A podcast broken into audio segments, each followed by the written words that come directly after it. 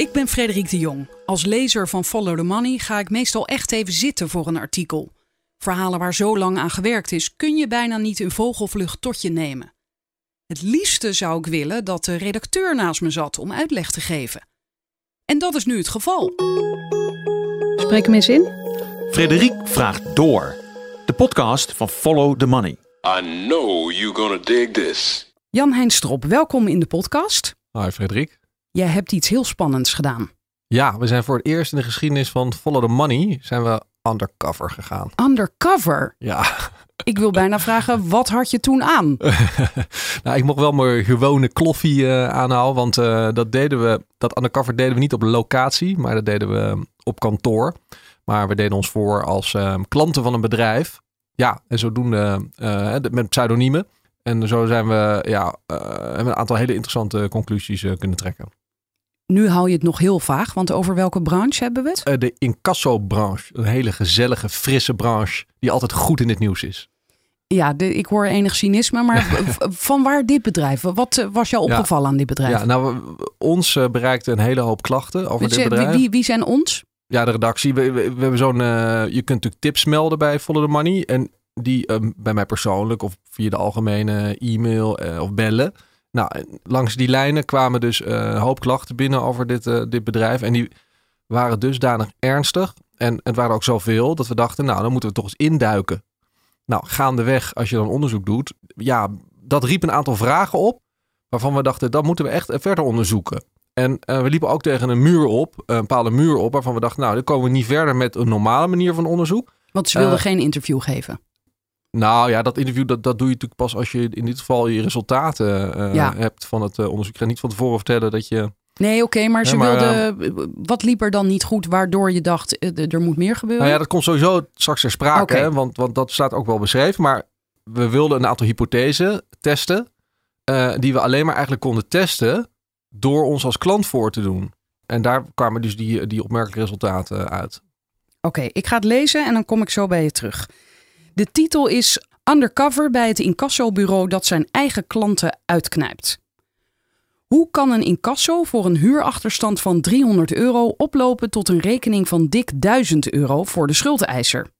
Het invorderingsbedrijf weet precies hoe dat moet. Follow the Money onderzoekt de praktijken van een incassobureau met onthullende resultaten. Ed is boos. Hij is wel wat gewend, maar de student die nu de kamer in zijn kleine rijtjeshuis huurt, zorgt voor veel overlast. Wanneer hij ook nog eens flink te laat is met de maandhuur van ruim 300 euro, denkt Ed: nu zal ik je krijgen. De zestiger kruipt achter de computer op zoek naar incassobureaus. Het eerste het beste incassobureau dat hij op Google tegenkomt is het Incasso Center. Google Reviews geeft de onderneming 4,5 ster op basis van bijna 100 recensies. De website ziet er goed uit. Ed leest dat het incassocenter heldere, transparante tarieven hanteert, ervaren juristen heeft en beschikt over landelijke dekking. Bovendien werkt het bedrijf op basis van no cure, no pay. Dat trok me wel aan, zegt Ed. Hij belt met een 010-nummer. Ze zouden mijn zaak wel even oplossen, vertelt Ed over dat eerste gesprek. Daar werd ik erg blij van. Incassocenter belooft een zogeheten 14-dagen brief te sturen, waarin het bureau aanmaand te betalen. Dat zet de druk op de student, zodat hij de achterstallige huur snel betaalt. Ik kan doorklikken op die 14 dagen brief, daar is een uitleg bij. Ja, misschien moet ik heel even kort zeggen wat het is. Eh, dat is wel de moeite waard namelijk, want het is essentieel ook in dit verhaal. Een normaal incassobureau, dat eh, als je die een opdracht verstrekt hè, als, als opdrachtgever voor een openstaande factuur bijvoorbeeld, dan gaat dat incassobureau eh, aan een particulier een 14 dagen brief sturen. Ik heb wel eens zo'n brief ontvangen, geloof ik. Oh, stout. Ja. Niet betaald. Ja, natuurlijk. ja, dat zijn een soort dreigbrieven, toch? Dat, zijn, dat, is, dat is gewoon een dreigbrief, exact. En eh, die mag alleen niet meer in hele brakke taal, want dan krijg je tegenwoordig straf. Maar eh, je moet in een redelijk nette taal moet je opschrijven in die brief. Let op, eh, er is een openstaande rekening. Eh, u heeft eh 14 dagen de tijd om die te betalen. Als je die niet betaalt binnen die twee weken termijn, dan wordt de schuld verhoogd met zogeheten incassokosten. Nou, Ja. Die zijn wettelijk geregeld, dat mag maar een bepaalde hoogte zijn. Hè, maar dan heb je dus twee weken de tijd om dat netjes te betalen en dan ben je van het gedonder af zonder extra kosten. Ed denkt te bellen met een medewerker in Rotterdam, waar Incassocenter zegt gevestigd te zijn. In werkelijkheid belt hij met een medewerker in Den Haag. Daar houdt het invorderingsbedrijf, IVB, kantoor dat tot hetzelfde concern behoort en dezelfde eigenaren heeft als het incassocenter. Volgens de websites hebben de bedrijven ook fysieke vestigingen in Amsterdam, Groningen en Rotterdam. Maar deze adressen zijn postbussen, leert navraag bij kantoorverhuurder Regis. Ruim een week na dagtekening van de 14-dagenbrief neemt het IVB contact met Ed op met het voorstel om naar de rechter te stappen, omdat de student niet heeft betaald. Merkwaardig, want een fatsoenlijk incassobureau wacht eerst de betaaltermijn van die 14-dagenbrief af, voordat het klanten opzadelt met de kosten van een mogelijk onnodige procedure. De schuldenaar kan immers nog op tijd betalen en dan zijn de kosten voor niets geweest. Ja, schuldenaar is degene die een schuld heeft bij iemand. Hè? Zo is het, ja. Ja, dus dit is die particulier, in dit geval de student. De, de, de huurder. Zonder te beseffen dat de betaaltermijn nog niet is verstreken, gaat Ed akkoord met het starten van de incassoprocedure met een dagvaarding voor ruim 250 euro. Ja, dagvaarding, dat is dus hè, zo'n stuk waarmee je de, een, een procedure eh, begint bij de rechter. Ja. Hè, zo moet je dan uitbrengen, moet de deurwaarder komt die dan brengen. En daar staat in, eh, in de advocatentaal, hè, ik krijg nog geld eh, van je. Uh, en je moet dan, dan verschijnen bij de rechter. Ja, en Ed die had het dus niet helemaal door, schrijf jij, dat die termijn nog niet helemaal was afgelopen. Nee, dat was hem natuurlijk niet verteld. Nee. Diezelfde dag nog stuurt het IVB de factuur. Een week later zendt het incassobureau een tweede factuur voor 117 euro voor onder meer de griffiekosten, de kosten van de rechtbank, waarmee de teller inmiddels op 367 euro staat. Op dat moment is dat dus al meer dan de achterstallige huur. Voor Ed is het een flink bedrag, maar het IVB vertelt hem dat het slechts een voorschot is, zo herinnert hij zich. Hij zegt de kosten zouden verhaald worden op de huurder.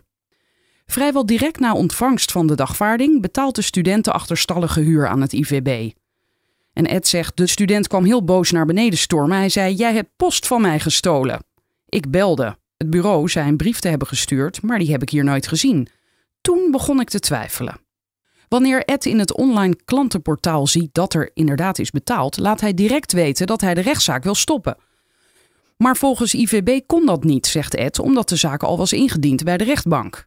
Hij weet dan niet dat die bewering niet klopt, want het IVB dient de zaak pas drie weken later in bij de rechtbank. Oh, dus dat hadden ze verzonnen. Ja, dat is gewoon, uh, dat, dat liegen ze gewoon. Ja. Ja, dan, dan zeggen ze, ze willen namelijk dat je doorgaat in die procedure, want die levert heel veel geld op voor hun. Dan kunnen ze kosten maken. En dan zeggen ze, nou, doodleuk, uh, we kunnen niet meer stoppen. Maar ja, dat, dat, dat, kijk, ik ben jurist, ik weet dat dat onzin is. Maar heel veel mensen weten dat natuurlijk niet, die snappen het niet. Ze snappen dat niet. En die student die dus al wel betaalt dat, gaat dat geld via dat incassobureau naar deze Ed of gaat dat rechtstreeks naar Ed? Uh, nee, dat gaat dus, je betaalt in principe op de derde geldrekening Ja. van het incassobureau. En dat heeft de student ook gedaan. Ja, precies. Dus zij hadden eh, misschien dat geld al binnen, maar zeiden tegen Ed: nee, we gaan die procedure, die loopt al. Terwijl ze dat geld al op hun rekening hadden, Ja. maar dat zeiden ze niet. Uh, nee, dat verschijnt wel op online verschijnt volgens, volgens wel hè, dat, die, dat dat geld betaald uh, was. En daarom belde hij toen ook van, hé, hey, uh, zullen we stoppen dan nu? Hij had dat online zelf opgezocht, want Nou dat ja, wist hij eh, kennelijk wel. Ja, dat zetten ze dan uiteindelijk hebben ze dat dus wel in dat klantenportaal gezet, in de, de website van eh, het geld is binnen. Verrast door de dagvaarding stuurt de student een brief naar de rechtbank waarin hij ontkent ooit te zijn aangemaand met zo'n 14 dagen brief per post of met een telefoontje, zoals het IVB in de dagvaarding beweert. Dat het IVB stelt ook een e-mail te hebben gestuurd, acht hij aantoonbaar onjuist.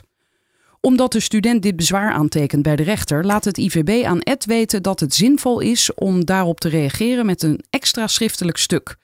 Een zogenaamde antwoordakte, zonder te melden dat daar kosten mee gemoeid zijn. Zo sleept het incassotraject zich voort, terwijl de student de huur en incassokosten al heeft betaald. Toch kan het IVB verder met de procedure. Er zijn immers kosten bijgekomen die Ed ook op de student kan verhalen: de proceskosten. Als de rechter de student veroordeelt die kosten te betalen, profiteert het IVB in eerste instantie daarvan, niet Ed. Maar dan moet de student wel veroordeeld worden tot het betalen van de proceskosten. Ja, en dat kan niet, want hij heeft al lang betaald, dus dan kan hij toch nooit veroordeeld worden? Nou, dat kan in principe wel. Je kunt in principe doorprocederen voor een veroordeling in de proceskosten, zoals het heet. En de proceskosten bestaat dan bijvoorbeeld uit de kosten die je hebt gemaakt uh, om de deurwaarder de dagvaarding Oh, te laten ja, ja. brengen. Voor de, uh, um, en, en voor de zo, zogeheten salarisgemachtigde, zo heet dat. dat. En dat zijn eigenlijk de juridische kosten die je maakt. Hè? Dus die eigenlijk de kosten die Ed betaalt aan dat uh, incassobureau. Dus dat kan in principe wel. Alleen met, met, bij zulke lage bedragen en, zeggen. en, en de kosten die zij rekenen voor dat doorprocederen. nergens op. En het, en het artikel wat jij zo gaat bespreken uit de algemene voorwaarden, is dat echt een belachelijke, eh, belachelijke gang van zaken. Ga ik een artikel bespreken uit de algemene voorwaarden? Ja, in, Ja, verband, inderdaad. in verband met die proceskostenvoordelen. Want er gebeuren hele, gebeurt iets heel geks nu.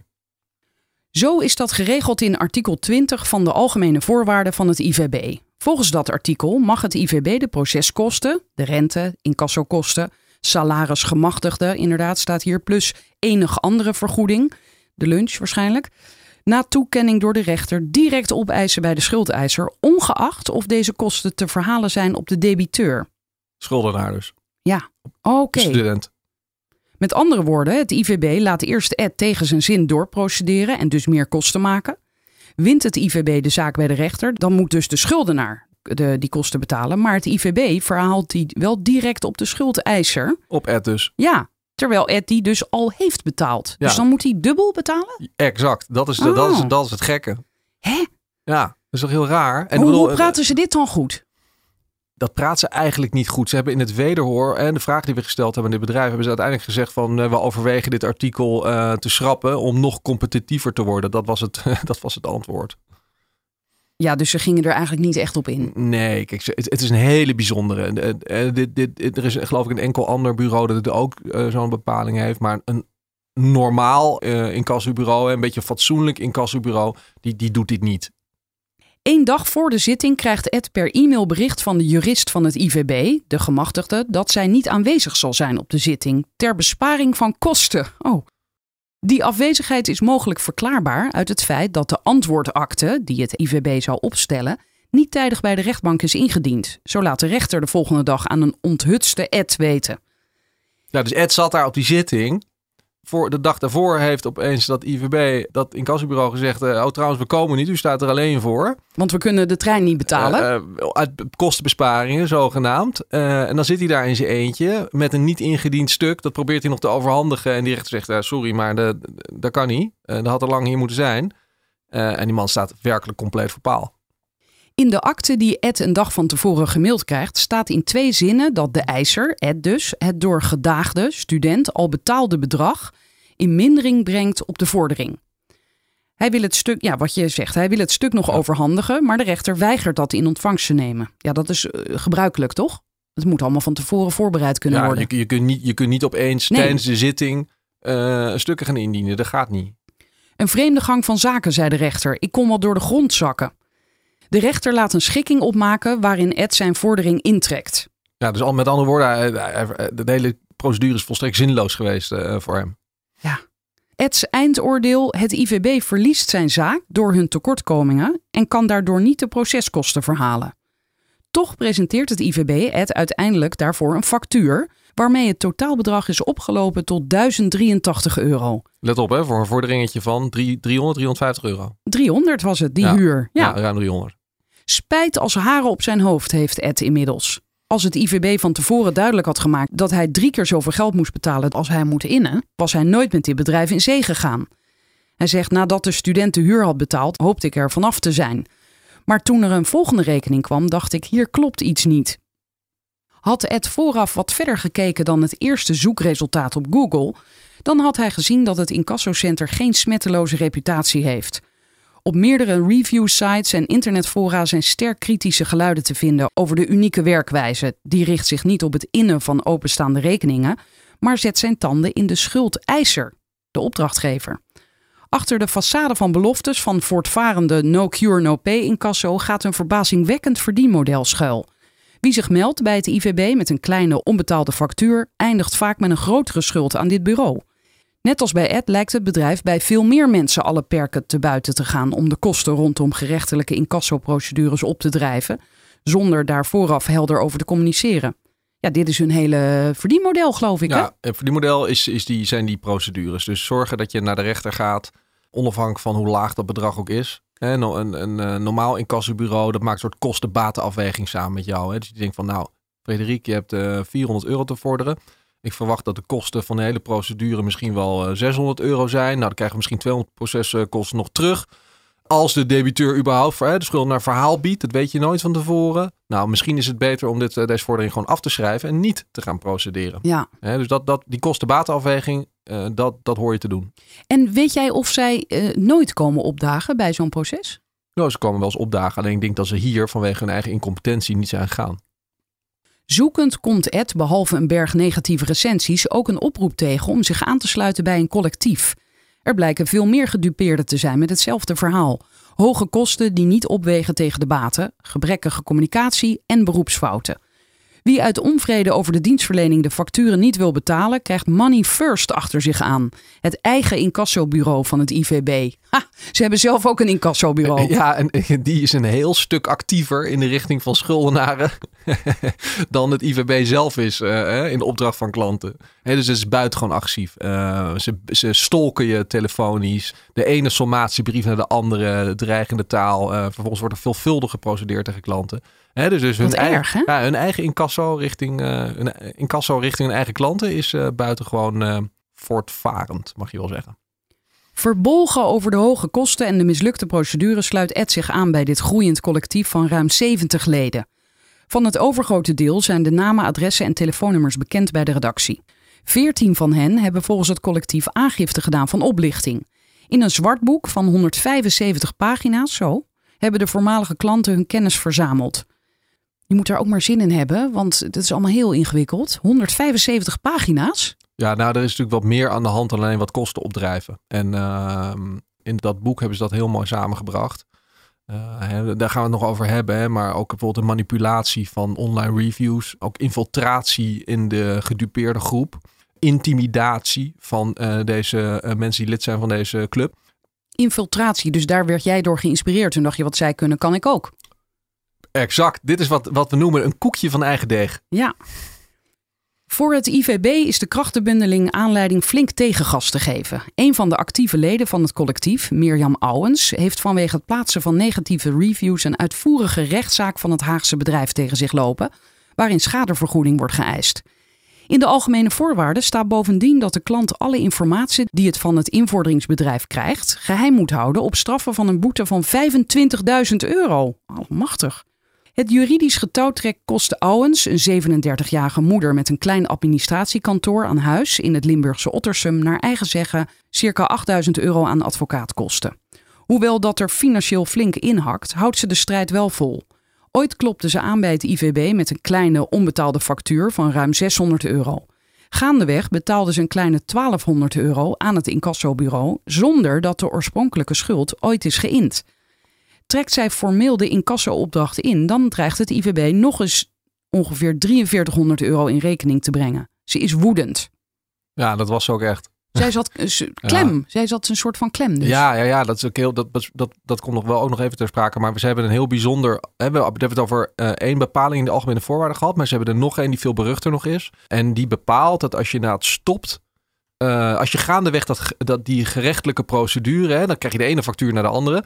En als je dan, en, en ze maken ook nog hè, vaak beroepsfouten en uh, dus communiceren heel slecht. Hè, dus je, je kunt ook om stukken vragen en dan krijg je een antwoord, dat soort dingen. Nou, op een gegeven moment zeggen mensen van, nou weet je wel, laat maar zitten. Hè, laten we ermee stoppen, want ik Ja. wil niet meer facturen krijgen. Wat er dan gebeurt, is dat het IVB doodelijk zegt, hier hebben we artikel 9.3 van de Algemene Voorwaarden. Als u stopt, mogen we 15% commissie rekenen.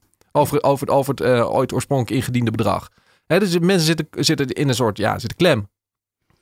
Ik zie hier een foto, screenshot van, wat is dit? Ik geloof dat ik ook slachtoffer ben, staat hier. Ja, we gaan het zo hebben over de reviews. Dit Oh, is een ja. screenshot van Trustpilot, waar je dus een hele hoop van recensies vindt. eh, Die eh, stroken met het verhaal van deze eh, mevrouw Owens en van Ed.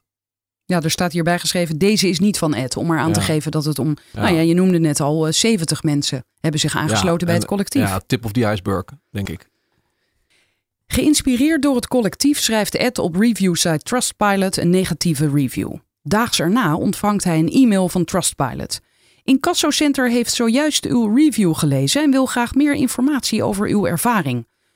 Maar eerst hebben ze uw hulp nodig bij het vinden van uw gegevens in uw klantendatabase. Ed overweegt niet eens zijn gegevens te delen, want hij wil geen enkel gedonder meer met dit incassobureau.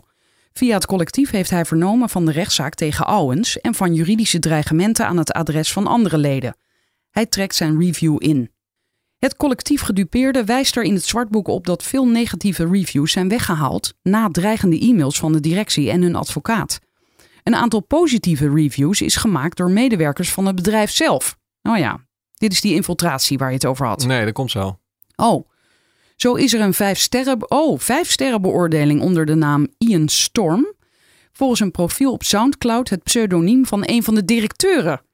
Verder zijn er tientallen positieve reviews gedocumenteerd van onvindbare personen, voorzien van stokfoto's. Daarom bestaat bij het collectief het sterke vermoeden dat het IVB de reviews manipuleert. De hoeveelheid negatieve reviews verklaart de directie tegenover FTM als volgt. Wij zijn in onze klantenservice mogelijk wat streng, waardoor wij graag mensen aan afspraken houden. nou ja. Is toch wel heel mooi, hè? ja, kreeg je dit dan per mail of heb je ze gesproken? Mm, Ik heb één keer gesproken en toen hebben we een uitgebreide vragenlijst gestuurd. En dit was een van de antwoorden op de vragen. Die directie bestaat uit meester doctorandus Joost Konings, 35 jaar, en Laurens Lemmens, 33 jaar. Ja, ik zeg even die, die, eh, die titels erbij, want eh, meneer Konings mag heel graag in al zijn correspondentie en ook in zijn aanhef van zijn e-mail en overal zijn titels gebruiken. Oké. Eh, ja, kennelijk denkt hij dat het indruk maakt. Zij zijn de eigenaren en directeuren van het invorderingsbedrijf dat zij samen startten in 2010. Op grond van zijn cv lijkt Konings het brein achter het verdienmodel van de onderneming. Hij studeerde financieel management en rechten, studies die hij cum laude afronde. Vervolgens werkte hij bij Deloitte, Ernst Young en bij ABN AMRO. Ironisch genoeg in een compliance functie. Ja, compliance, dat gaat over of je de regels wel handhaaft. ja, precies. Oh, wat mooi. Ja, dit in een film zeg je nou, dus een beetje over de top. ja, toch? Stranger than, eh, stranger than fiction, hè? Ja. Luidt een cliché. Konings naam duikt als jurist op in allerlei brieven rond dagvaardingen en problemen met boze klanten. Lemmens noemt zich manager New Business en richt zich kennelijk op het werven van nieuwe zakelijke klanten. De zaak tegen Owens levert een onthullend inkijkje in de tactieken van de mannen. Zoals zij op enig moment weten, heeft Owens contact met tientallen andere voormalige klanten. Via e-mail houden ze elkaar op de hoogte van de ontwikkelingen. Eind 2017 neemt ene Erik Peters de reis via Facebook contact op met Owens en doet zich voor als gedupeerde. Zijn profielfoto is van een model, niet van Erik. Hij wil weten wat hij kan doen tegen het IVB en vraagt om de verhalen van andere gedupeerden. Ook wil hij precies weten wie aangifte heeft gedaan bij de politie. Zie hier de hele chat. Ja, er is- zijn twee eh, screenshots van die chats gemaakt, maar dit is die infiltratie dus. Juist, dit is hem. Owens geeft hem toegang tot de e-mailgroep waarvan ze achteraf gezien spijt heeft. Enige tijd later ontvangen de gedupeerden van het collectief een dreigende e-mail van directeur Laurens Lemmens. De personen die hier bedoeld worden zijn in beeld bij ons op kantoor. Wij weten om wie het gaat. Op basis van de reeds beschikbare en sluitende bewijsvoering worden thans gerichte civiele en strafrechtelijke acties voorbereid tegen elk der personen. Daaronder begrepen het doen van tegenaangifte tegen een ieder wegens het doen van valse aangifte, tussen haakjes strafbaar gesteld, smaad, laster, stalking en civiele afdreiging. Zo, zo, zo, zo, zo. Oké. Oh, schrijf jij hier, daar blijft het niet bij. Het IVB heeft advocaat Vincent Besters in de arm genomen, die zichzelf op zijn profielpagina omschrijft als iemand met een zekere straatvechtersmentaliteit. Dit is een serieus verhaal, toch? Of Ja, word ik nou in nee, maling nee, genomen? Nee, dit Volgens, echt. volgens Besters betekent dat aanhouden waar anderen afhaken, doorgaan waar anderen stoppen en druk zetten waar het kan. In een volgende mail, een krappe week later, schrijft Besters een tweede mail die over zijn bedoeling weinig te raden overlaat. Owens vraagt zich verbouwereerd af hoe het IVB alle namen en e-mailadressen van de groep in handen heeft gekregen. Niet veel later volgt het antwoord. In de processtukken van het IVB is een e-mail van Owens aan het collectief toegevoegd, geforward door Erik de Rijs aan die advocaat en de directeur van het IVB. Als FTM het bedrijf daarmee confronteert, geeft het toe dat achter de naam Erik de Rijs IVB schuilgaat. Hoe gaven ze dat toe dan? Ook in die vragenlijst? Of? Ja, ja, zeker. Ja. ja, ze zeiden van we hebben een derde, een derde ingeschakeld om, eh, om, de, om dit te doen. Ja, wat verraste mij ook een beetje, maar ehm, kennelijk vinden ze dat gerechtvaardigd gedrag dit. Identiteitsfraude natuurlijk gewoon lekker gaan. Lekker gaan hè? Maar de, de, is dat niet strafbaar? Nou ja, dat weet ik eigenlijk niet of dat strafbaar is. Ik vind het in ieder geval onethisch. Eh, laten we daarbij houden. Maar het is ook eh, in mijn ogen nu inconsequent, want ze willen niks prijsgeven. En er was die boete van eh 25.000 als je informatie zou delen. Maar dit zeggen ze zelf wel hardop. Ze zijn er eerlijk over dat ze die derde persoon hebben gebruikt, maar dat ze dat zelf zijn, toch? Jazeker. Maar wat, Nou ja, daar zijn ze dus open over. Ik zou Ja. dat, als ik hen was, zou ik ook zeggen: nee, dat is niet waar. Dat is echt een bestaand iemand. ja, dat hebben ze ook een hele tijd volgehouden totdat wij dat vroegen. Ja, oké. Ja. Ook Follow the Money neemt kennis van meerdere getuigenissen die illustreren dat de verhalen van Ed en Owens geen uitzondering zijn. In vijf dossiers tekent zich een patroon af. IVB stuurt aan op een dagvaarding, ook voor kleine vorderingen van een paar honderd euro. Biedt volgens deze ex-klanten weinig transparantie over de te verwachten kosten. En drijft de kosten rondom die gerechtelijke procedure stevig op. Dat gebeurt onder meer door klanten slecht op de hoogte te houden van de voortgang en ze processtukken, zoals dagvaardingen en uitspraken, te onthouden. Als klanten daarover bellen en mailen, loopt de rekening verder op. Maar het IVB ontkent dit. De werkwijze is dat wij stukken toesturen op verzoek en of zijn deze online beschikbaar in het portaal. Een oud-medewerker, die niet met naam genoemd wil worden uit angst voor juridische represailles, verklaart: De kosten gingen extreem snel omhoog. Ze negeren alle mailtjes, negeren alle telefoontjes. Alle aangetekende brieven worden genegeerd. Zo min mogelijk doorverbinden en zo lang mogelijk aan het lijntje houden. Dat was de instructie. Het was niet echt een fijne ervaring om daar te werken. Nee, het is wel grappig. Je ziet ook eh, meerdere cv's eh, bekeken. Ze nemen heel veel hele jonge mensen aan. Eh, studenten ook. En je ziet een hoop mensen die daar twee, drie maanden zitten en dan, en dan weer weg zijn. En die misschien niet eens doorhebben dat dit niet een normale werkwijze is van een Mm. incassobureau. Nou ja, ik denk dat met universitair geschoolde mensen met een beetje ethisch besef vrij snel zien eh, dat dit niet een heel frisse club is. Als ontevreden klanten de incasso-opdracht willen intrekken, zien ze zich geconfronteerd met een dilemma. Stoppen betekent dat het IVB 15% commissie opeist op grond van de algemene voorwaarden. Doorgaan betekent het risico op nog meer facturen. Zo houdt dit bureau cliënten gevangen in het kostbare incasso-traject. Voor Owens, boven wier hoofd nog een rekening van 4300 euro hing, voelde het als Hotel California. You can check out anytime you like, but you can never leave. Of wij daadwerkelijk een vergoeding in rekening brengen, zegt Konings over zulke gevallen, hangt af van het dossier en dat bekijken wij van geval tot geval. Ja, lekker vaag. Zulke klantenonvriendelijke algemene voorwaarden zijn niet verenigbaar met lidmaatschap van de Nederlandse Vereniging van Incassobureaus, de NVI, en het keurmerk. Dat zegt de directeur van die vereniging, Connie Maathuis, in een reactie op de bevindingen. De geschetste gang van zaken is ongehoord, kwalijk en uiterst ongeoorloofd en wij distancieren ons uitdrukkelijk van dergelijke handelswijzen. De werkwijze verdraagt zich in het geheel niet met het incasso-keurmerk. Zij wijst erop dat NVI-leden hun opdrachtgevers correct moeten informeren en adviseren over verwachte kosten en risico's. Ze zegt als het gaat om procederen is het immers een feit van algemene bekendheid dat vooraf geen garanties kunnen worden gegeven, maar ook daarover moet helder worden gecommuniceerd. We zien in het bedrijfsleven helaas regelmatig zaken terugkomen in de zogenaamde kleine lettertjes, terwijl opdrachtgevers deze algemene voorwaarden vaak niet goed tot zich nemen. Ook in het onderhavige artikel is daar helaas sprake van. Laat helder zijn dat de NVI dergelijke methodieken afkeurt. Het onderhavige artikel is het artikel wat ik nu aan het lezen ben. Of niet? Ja. Wat bedoelt ze nu? Ja, zeker. Ja, die heeft daar kennis eh, van genomen van tevoren. Het IVB beroept zich bij Heibel met klanten graag op die kleine lettertjes. Dat is wat anders dan toezeggingen doen en die vervolgens niet waarmaken.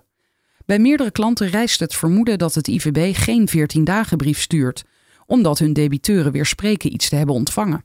Zoals Ed, die nooit een brief voor zijn huurder heeft gezien, en de huurder die ontkende ooit iets te hebben ontvangen. In zijn zaak bewees het IVB in de processtukken ook niet dat de brief was verzonden. Ja, in principe hoort het incassobureau. eh stel je voor dat, dat jij schuldenaar bent en je zegt hallo, ik heb helemaal geen brief ontvangen. Dan ligt de bewijslast wel bij het incassobureau. Dus je moet of een aangetekende Ja. bewijs dat een aangetekende brief hebben gestuurd, of een aangetekende, of een aangetekende e-mail, of in ieder geval bewijs dat de e-mail is verstuurd. Dus zij konden Eh, dat niet bewijzen. Nou, nou, ze hebben dat dus, ze hebben dat dus, ze hebben dat bezwaar van die student ontvangen. hè, want het is naar de rechtbank gestuurd. En ze hebben daar niet op gereageerd. Met andere woorden, ze, konden, ze hebben dus niet de moeite genomen om te bewijzen, we hebben wel degelijk die brief verstuurd. Nee. Nou, dat is natuurlijk heel opmerkelijk. En dat is ook weer een beroepsfout. En dat hadden ze dan wel moeten bewijzen. Vraag is dus of het IVB doet wat het belooft. Stuurt het bedrijf de 14 dagen brief wel op? Bij particulieren wordt die in ieder geval altijd verzonden, beweert directeur Konings. Om daarvan sluitend bewijs te krijgen, nemen wij de proef op de som. Follow the Money verstrekte drie incasso-opdrachten aan het IVB van particuliere schuldeisers met verzonnen namen. Vraag was welke toezeggingen het IVB telefonisch doet. Of het bedrijf de brieven per post en e-mail verstuurt, binnen welke termijn het bedrijf voorstelt te dagvaarden en wat daarover wordt verteld.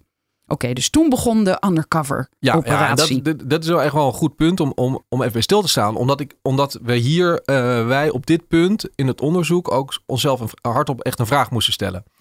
Is het gerechtvaardigd om undercover te gaan? Want Want je liegt dan zelf ook. ja, en dat mag niet zomaar natuurlijk. Hè. Je mag niet voor ieder wis- wisselwasje eh, k- kijken of de Albert Heijn eh, eh, de bonus wel echt afrekent. Daar mag je niet voor undercover gaan. Hè. Eh, het, moet, het moet gaan om, om een maatschappelijke misstand die ernstig genoeg is om dat te rechtvaardigen. En er moeten geen andere manieren zijn om dit te bewijzen. Nou, als jij. Ik, ik kan natuurlijk onmogelijk controleren of bij bepaalde schuldenaren al dan niet een brief op de deurmat is gevallen. Dat, dat, dat kan ik niet checken. Nee. Hè, en ik kan hun ook niet op een woord geloven. Want heel veel schuldenaren proberen onder een schuld aan- vandaan te komen. En die liegen daarover. Hè, dus het enige wat ik had is, wa- waren vermoedens. Hè, dus hoe kun je dat nou hard vaststellen dat die brief niet aankomt? Nou, wat mij betreft maar één manier. En dat is namelijk zelf je eigen postbussen eh, eh, in de gaten houden. Dus dat hebben we ook voor eh, gekozen. En, en trouwens, ik vergeet nog te zeggen, ook je eigen e-mailadressen. Want het, het minste wat een incassobureau kan doen, is even een briefje aanmaken en op send drukken. Zou je zeggen. Ja. Nou ja, dus, dus dat, hebben we, dat hebben we dus aangemaakt. En we hebben dus een, eh, een paar collega's ingeschakeld. Eh, en is misschien wel aardig te vermelden. We hebben natuurlijk gebruik gemaakt van huurwoningen. Eh, omdat het daar lastig is ook om te traceren wie er... ehm, eh, je kunt niet controleren ja, wie daar woont. Hoezo, dat- hoezo niet? Nou, je, kijk, met, met een koophuis kun je nog in het kadaster kijken. En dan kun je zien wie de eigenaar is van het pand. Met een huurwoning, ja, je, je kunt niet... Je hoeft geen twijfel te krijgen als er een andere eigenaar is. Kijk, als, er- als bijvoorbeeld een woningbouwcorporatie... dan kan er van allerlei mensen kunnen er wonen. Hè, dus met een huurwoning roep je minder vraagtekens op. Oké, en jullie beschrijven hier ook, of jij beschrijft hier ook in een kader, waarom en hoe deden wij dit onderzoek? Ja, Daar dat- wordt het helemaal uitgelegd. Ja, dat heb ik net min of meer toegelicht. Hè. Dus het belangrijkste in ieder geval, hè, dus, dus de eerste, ten eerste is de, de afweging, moet, mo- eh, is het rechtvaardig om dit te doen? En ten tweede eh, leggen we daaruit van, ja, hoe hebben we dat dan gedaan? En, en dus ja, dan ga je dus naar de telefoonshop, dan ga, koop je de simkaarten en die stop je in, eh, in eh, oude telefoons. Hey, je, je, maakt, ehm, eh, ja, je maakt identiteiten aan, je maakt e-mailadressen aan. Ja, daarmee, daarmee ga je eh, dat incasso-traject beginnen. En jullie hebben drie casussen genomen. Dus, eh, er staat hier, het ging om een huurachterstand, een niet betaalde borg Ja. en een niet afgeloste geldlening. Ja. In ons eerste telefoongesprek krijgen we een medewerker aan de lijn die zegt de brief te gaan sturen. Mocht het nou zo zijn dat we niets incasseren en we kunnen ook geen gepaste oplossing aanbieden, dan is het voor jou kosteloos. Het is no cure, no pay. Dat klinkt goed. Onze andere twee gesprekken verlopen ook voortvarend. Het IVB belooft de trajecten snel op te starten met brieven en e-mails. Op het moment dat het dan nog niet binnenkomt, heb je een gesprek met een jurist en kun je samen overwegen de zaak richting het gerecht te brengen. Oh, dus dat kondigen ze wel vast aan. En wat als we dan verliezen, vraagt Follow the Money. Uw kosten van ons succes zijn 0 euro. Dat is inderdaad gewoon no cure, no pay. Opmerkelijk, schrijf jij, want deze uitspraak is in strijd met de eigen voorwaarden. Oh, ik kan hier klikken op luisteren. Hoor ik daar iemand aan de telefoon? Ja, er zitten een, een, een viertal geluidsfragmenten uit die telefoongesprekken. Even kijken of ik er eentje kan laten horen of dat een beetje klinkt. compleet met de hakken in het zand, wil niet betalen. Wat er dan gebeurt is dat de jurist vanaf hier even contact met u opneemt. Van jullie. Eh, ja, De jurist van jullie. Eh, en die eh, zal dan met u samen de zaak doornemen. En ook eventueel kijken naar de mogelijkheden om er eventueel een eh, gerechtelijke zaak van te maken. Aha, oké, het is gezegd, inderdaad. Dit is het bewijs. Je wou nog wat zeggen daarover? Nou, je moet het even al- helemaal afspelen eigenlijk, want er Ja. komt nog één fragment eh, Oké. achter. Maar dat is aan u om te beslissen of u dat, of u dat wilt. Dat is betaalt niet- dat dan, die jurist? Ja, weet u hoe dat werkt in Nederland? Nee. In Nederland is het door de overheid verplicht. Dat ga je een eh, rechtszaak aan. Mhm. Als je die kosten in eerste instantie zelf voorschiet. Die kosten worden wel doorberekend naar een tegenpartij toe. Als je wint. Ja, ja, correct. Ja, ja, ja. ja. En als ik verlies, wat dan? Eh, dan hebben we dus geen eh, kosten van non-succes en 0 euro. Dat is inderdaad echt gewoon no cure, no pay. Oké, nou, dus er zit er geen risico eh, voor mij. Nee, wij, wij hebben daar natuurlijk ook een heel groot deel van het risico. Omdat wij echt verdienen aan de incassokosten die we bij een tegenpartij leggen. Aha, ja, ik snap het. Ja, Ja. tot zover. Oké, dit is het volledige fragment. Ja, hij zegt twee interessante dingen. Hij zegt ten eerste, zegt hij, u weet hoe dat werkt toch in Nederland? Hè, u maakt allemaal proceskosten, maar die worden allemaal bij de tegenpartij verhaald. Ja, dat is nummer één. En nummer twee is, uw kosten voor ons succes zijn 0 euro. Nou ja, maar dat is volgens niet te begrijpen, niet te volgen, onzin. Een paar dagen na aanmelding van onze vorderingen vinden we in ons klantendashboard op de IVB-website de drie 14-dagen brieven, gedateerd op 11 juni. Wat direct opvalt is dat in één brief de toevoeging van het huisnummer ontbreekt en in een ander het huisnummer helemaal nergens te vinden is. Dat is ongelooflijk slordig toch alleen al dat. Hè? Hoe- wat, oh, da- dan ben je dus inderdaad echt niet van plan die dingen te sturen. Hè? Als je daar al een huisnummer niet eens eh, bij een adres plaatst. Dat is ongelooflijk. FTM vraagt het IVB het adres te corrigeren en de brief opnieuw te versturen, waarop een toezegging volgt. Nou ja, ik ben al bijna verrast dat ze het überhaupt wel sturen, hoe slordig ook. Nee, sturen dus niet. Oh, wacht even. Maar eh, hoe kan je... Oh, in dat dashboard staan ze alleen ja, maar. Ze worden aangemaakt in het Oh, systeem. dus je kunt ze zien, maar je krijgt ze niet.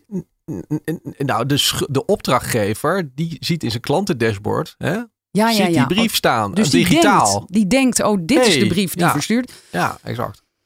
Geduldig wacht het team bij de brievenbus en postvak in. Maar ook ruim een week na dagtekening ploft er niets op de deurmat van de schuldenaren. De inbox inclusief spamfolder blijven leeg. Wat wel bij twee opdrachtgevers binnenkomt is een e-mail van het IVB gedateerd op 21 juni, 10 dagen na dagtekening van die 14-dagen brief. Zonder enige vorm van toelichting stelt het IVB in deze e-mail voor te gaan dagvaarden, terwijl de 14-dagen termijn van de niet verstuurde brief nog niet is verlopen. Dat is op zijn minst onzorgvuldig. Die 14 dagen moet je als incassobureau minimaal afwachten voordat je adviseert te gaan procederen. Bovendien is het gebruikelijk in de branche om na de twee weken eerst opnieuw aan te manen met incassokosten, voordat je als incassobureau gerechtelijke vervolgstappen aanraadt. Follow the Money belt met IVB-medewerker Wesley, die zijn eigen naam gebruikt. Dat doen niet alle medewerkers. Er circuleren 13 namen in correspondentie die op internet niet te vinden zijn in samenhang met het IVB. Directeur Konings erkent dat het bedrijf valse namen gebruikt. Hè? Ja. Oh, Ja, nog zoiets heel eh, opmerkelijk. Ik had gedacht dat ze daar eh, wel een ander verhaal over zouden ophouden. Hoewel dat wel moeilijk is. Want ja, er zijn wel heel veel mensen die compleet onvindbaar zijn. Maar goed, hij, hij heeft daar wel voor een rechtvaardiging. Dat staat, eh, ga jij nu lezen, denk ik. Ja, hij zegt: Onze branche brengt voor medewerkers risico's met zich mee. Ter bescherming van medewerkers hebben wij de policy dat ze zelf mogen kiezen of zij met naam en toenaam op openbare profielen willen staan. Ja, die risico's. ik weet wel ongeveer hoe dat komt. Ja, Ja, als jij je, klant op deze manier behandelt, ja, Ja. dan worden die klanten nog op boos. Hè? ja. Ja, dat begrijp ik wel. Ik, ik, het is niet gebruikelijk in de branche om allemaal valse namen te gebruiken. Het is echt niet gebruikelijk. En dat, eh, dat, dat weet ik, want dat heb ik ook rondgevraagd. En, hè, dus dat kunnen ze dan beweren. Ik, ik denk eerlijk gezegd dat, dat het, wat zoals ik al zei, beter verklaarbaar is uit het feit dat ze zoveel eh, mensen boos maken. Wesley heeft een verrassende mededeling. Zijn collega heeft telefonisch contact gehad met onze zogenaamde schuldenaar. Ik zie hier een call memo staan. Hij heeft hier een keer naartoe gebeld om aan te geven dat deze vordering totaal geen grondslag heeft. Dat is bijzonder. De schuldenaar zou contact hebben gezocht, maar die schuldenaar zijn wij zelf. Eén ding is zeker: FTM heeft niet gebeld. In twee volgende gesprekken in de andere zaken bevestigt Wesley dat de 14-dagenbrief verstuurd is. Ehm, even kijken. We hebben hem 1, 2, 3 incassobrieven verstuurd. Je leest het heel goed, dat is precies zoals hij het zei. Ja, ja, ja talent hè, talent. Ja. Ja, En ook nog gesproken met, onze, met de schuldenaar. Ja, ja, fantastisch. Geen enkele echter heeft het postadres bereikt. Al snel dringt de medewerker in ons gesprek aan op het opstellen van een dagvaarding, waarbij hij telkens de drie kostenelementen noemt: de dagvaarding zelf, de kosten van de deurwaarde voor het uitbrengen van de dagvaarding en de griffierechten. Dat zijn dus de kosten van de rechtbank, om even duidelijk te maken. Andere toekomstige kosten, reactie op mogelijk verweer van de schuldenaar die geen brief heeft gehad, of reiskosten, kantoorkosten van 6%, behandelen van e-mails aan 185 euro ex-BTW per uur, kosten van communicatie met derden als gerechtsdeurwaarders, etc., komen niet ter sprake, terwijl die nou juist tot zoveel onvrede leiden bij klanten. Ja, dit is de kern van het verdienmodel. Je trekt ze die procedure in. Je stelt ze voor eh, een bepaald bedrag voor die dagvaarding. En dan denken mensen, nou, dat is een soort vast bedrag en daarvoor ga ik het allemaal doen. En dat wordt verhaald op de debiteur. Dus prima, dat gaan we doen. Maar dan begint het feest pas. Hè? Dus dan komt er eh, factuur na factuur. Want ieder mailtje wat je stuurt aan dit bedrijf, komt op de rekening te staan. Maakt niet uit waar het over gaat. Hè? Dus ook over als je klaagt over de factuur of als je je stuk in die krijgt. Die zegt, mag ik nou eindelijk eens een keer dat stuk ontvangen? Hop, 0,1 uur, 0,1 uur, 0,1 uur, 0,1 uur, 0,1 uur. En zo telt het op en telt het op. Dus hun eigen incompetentie is een verdienmodel ook. Nou, incompetentie of hele slimme aanpak. Onwelwillendheid. Ja, ja, of misschien is niet, het is niet incompetent. Dat is niet het goede woord. Want Het is vals. Want het, het lijkt erop, ik kan natuurlijk niet heel hard zo hard kan ik het niet bewijzen, maar het lijkt erop dat ze dit wel bewust doen.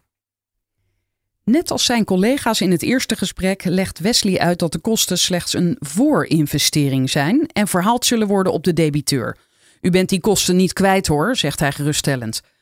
Maar in het schriftelijke voorstel voor de dagvaarding staat in de kleine lettertjes: Wij kunnen geen garantie geven dat alle kosten die u maakt om bijvoorbeeld een vonnis te behalen en of de zaak te laten behandelen in de gerechtelijke fase en beslagleggingsfase worden verhaald op uw debiteur. Precies, nou dat is natuurlijk wat eerlijker, maar eh, dat wordt natuurlijk niet telefonisch allemaal gezegd. Ik zie hier weer een eh, geluidsfragment staan. Dat ga ik nu niet afspelen, want het klinkt niet heel lekker zo. Maar jullie hebben van alles opgenomen dus. Ja, dus die essentiële dingen, die, hè, dus die beweringen die daar gedaan worden, die kun je allemaal terugluisteren in het eh, artikel. Het telefoongesprek wijkt dus af van de voorwaarden. Wesley had moeten uitleggen dat het in Nederland in de regel niet mogelijk is om alle proceskosten te verhalen op de debiteur, omdat de proceskosten waarvoor de verliezende partij opdraait meestal niet alle gemaakte kosten van de winnende partij dekt. Want juristen zijn nou eenmaal niet goedkoop. Een professioneel incassobureau maakt daarom een serieuze kosten-batenanalyse alvorens een procesadvies te geven. Directeur Konings meldt hierover: het is de bedoeling dat alles wordt besproken. Bovendien verzwijgt de medewerker dat volgens artikel 20 van de Algemene Voorwaarden het IVB de proceskosten direct kan opeisen bij de opdrachtgever, bij Follow the Money dus, als de zaak bij de rechter goed afloopt, ongeacht of deze kosten te verhalen zijn. Ja, dat is, dus weer opnieuw wat, waar dat artikel wat we al besproken hebben in de algemene voorwaarden, dat die proceskosten direct verhaald, ja, gehaald kunnen worden bij, bij, de opdrachtgever zelf. Dus dat is een, eh, dat is, dat, nogmaals, een hele bijzondere. Als opdrachtgever van het IVB loop je dus het risico dat je veel kosten maakt voor de procedure en dat je na winst het IVB nog een keer moet betalen. Volgens Konings is dat gerechtvaardigd. Wij leveren een kwalitatief hoogwaardige dienstverlening, welke een prijs heeft. Dat vind ik altijd zo erg. Welke een prijs. Daar, daar zit ook al van alles in, wat mij betreft. In één woord. Wat de IVB-medewerker wel duidelijk maakt, is dat stoppen met het incassotraject geld kost, terwijl in eerste instantie de indruk is gewekt dat het IVB op basis van no cure no pay werkt. Dat is in de incassobranche heel gebruikelijk, althans voor het minnelijke traject. Ja, het minderlijke traject is het, is het traject waarin je dus die 14 dagen brief stuurt en dan vervolgens nog een aanmaning stuurt. Hè, dat je probeert er gewoon uit te komen zonder rechter. Zonder procedure. Dat is minderlijke traject. Punt is, en heel, heel simpel, ze zeggen we zijn no cure no pay.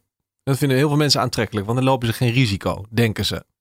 Maar bij dit bedrijf is het helemaal geen no cure Nee. no pay. Want, althans zeer voorwaardelijk, want op het moment dat je schuldenaar niet betaalt en zij zeggen laten we naar de rechter gaan. Laten we een dagvaarding opstellen. En jij zegt nee, dat wil ik niet.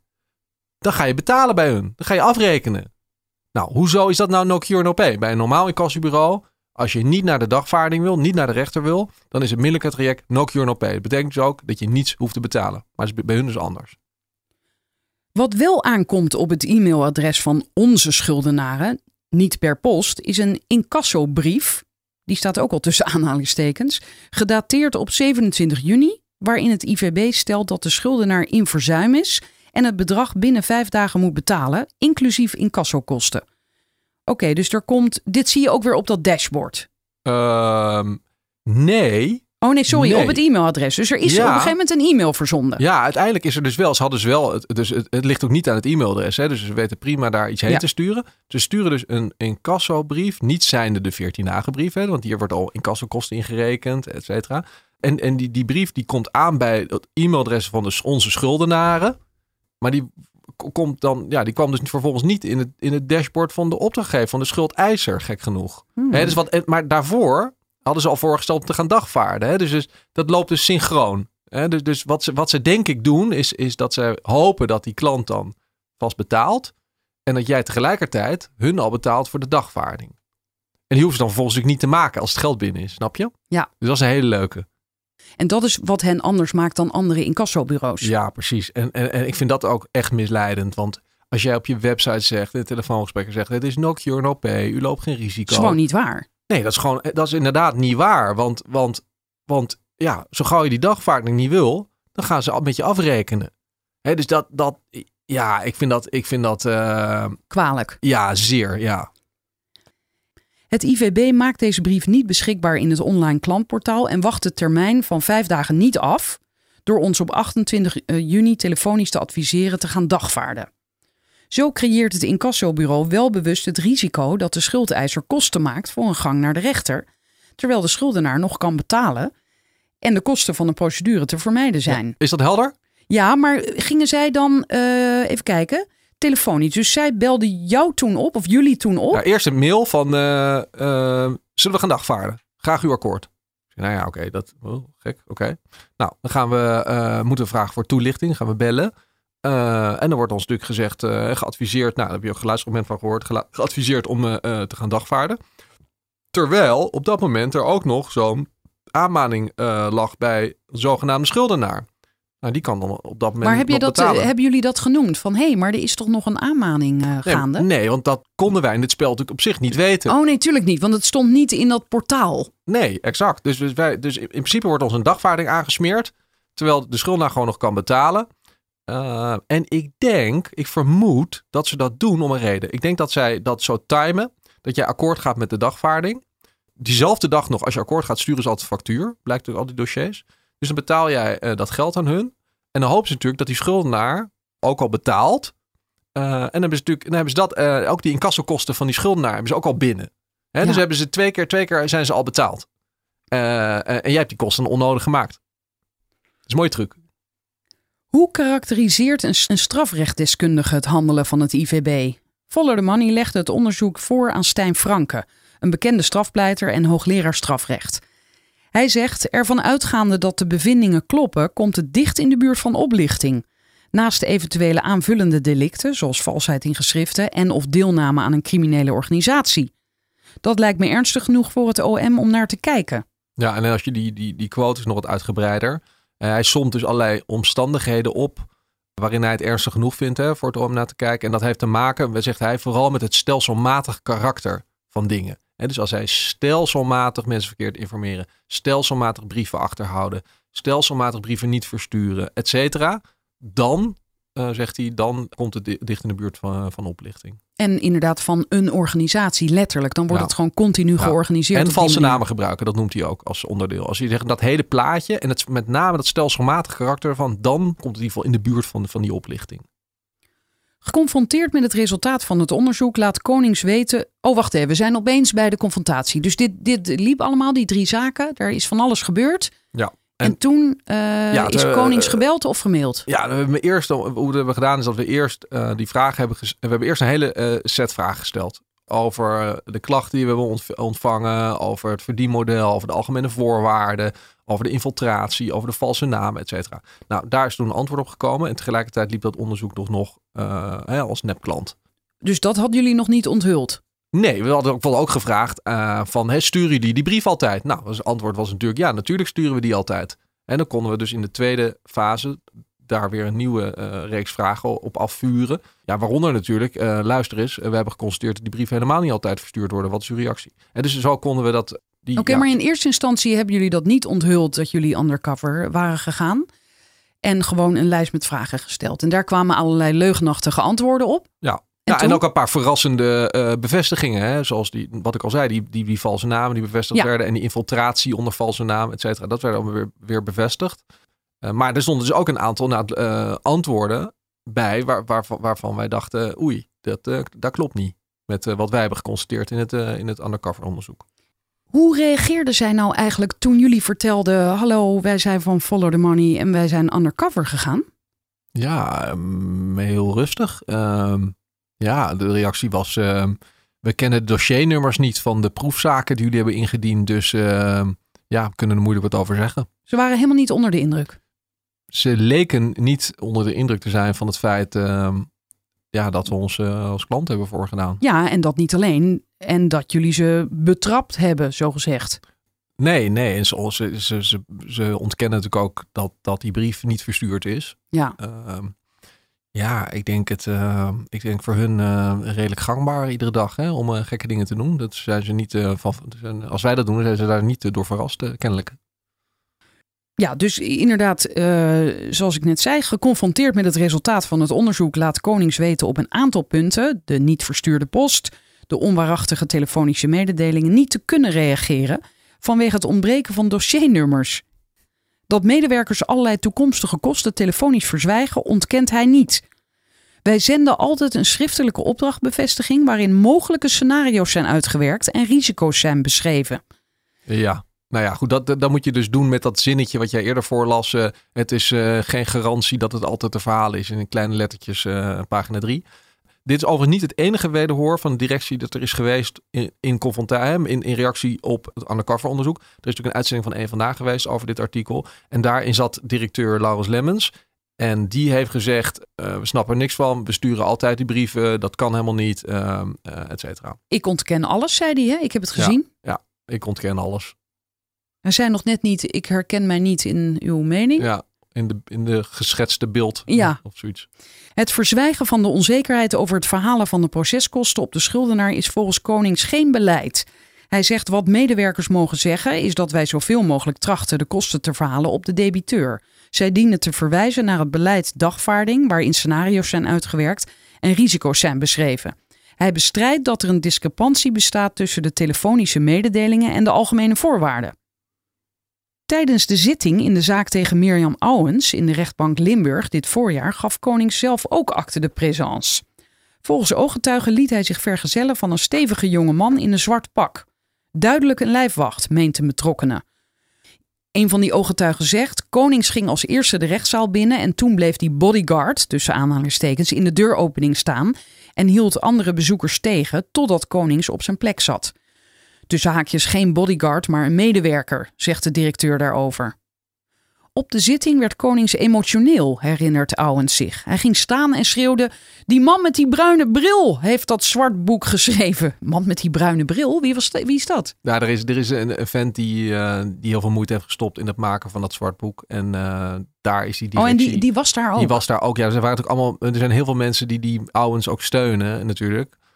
Uh, en die waren ook op die zitting. En dat is een heel spektakel, op een heel spektakelstuk uitgelopen. Dat heeft ook twee, tweeënhalf uur geduurd.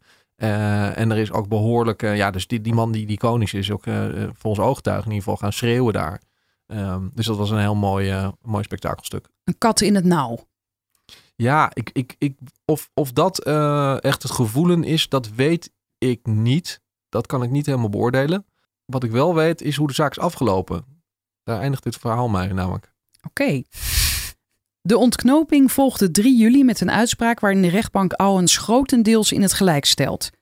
Het IVB had van tevoren een volledig beeld van de verwachte kosten moeten geven of Owens moeten adviseren niet te dagvaarden, nu de kosten voorzienbaar zouden oplopen tot ver boven het oorspronkelijke incassobedrag van 629 euro.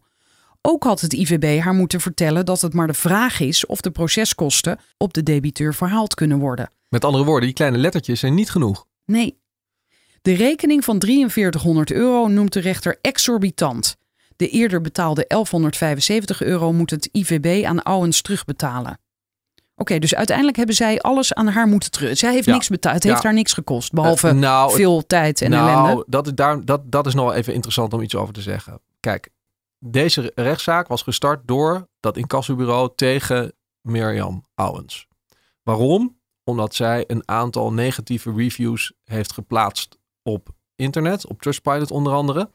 En omdat zij dat groepje geformeerd had, dat zat, dat zat hun heel erg dwars. Uh, dus ze hebben toen die zaak gestart gezegd: het is allemaal onrechtmatig wat je doet. En die, je stookt anderen op om tegen ons uh, slechte, uh, over ons slechte reviews te plaatsen.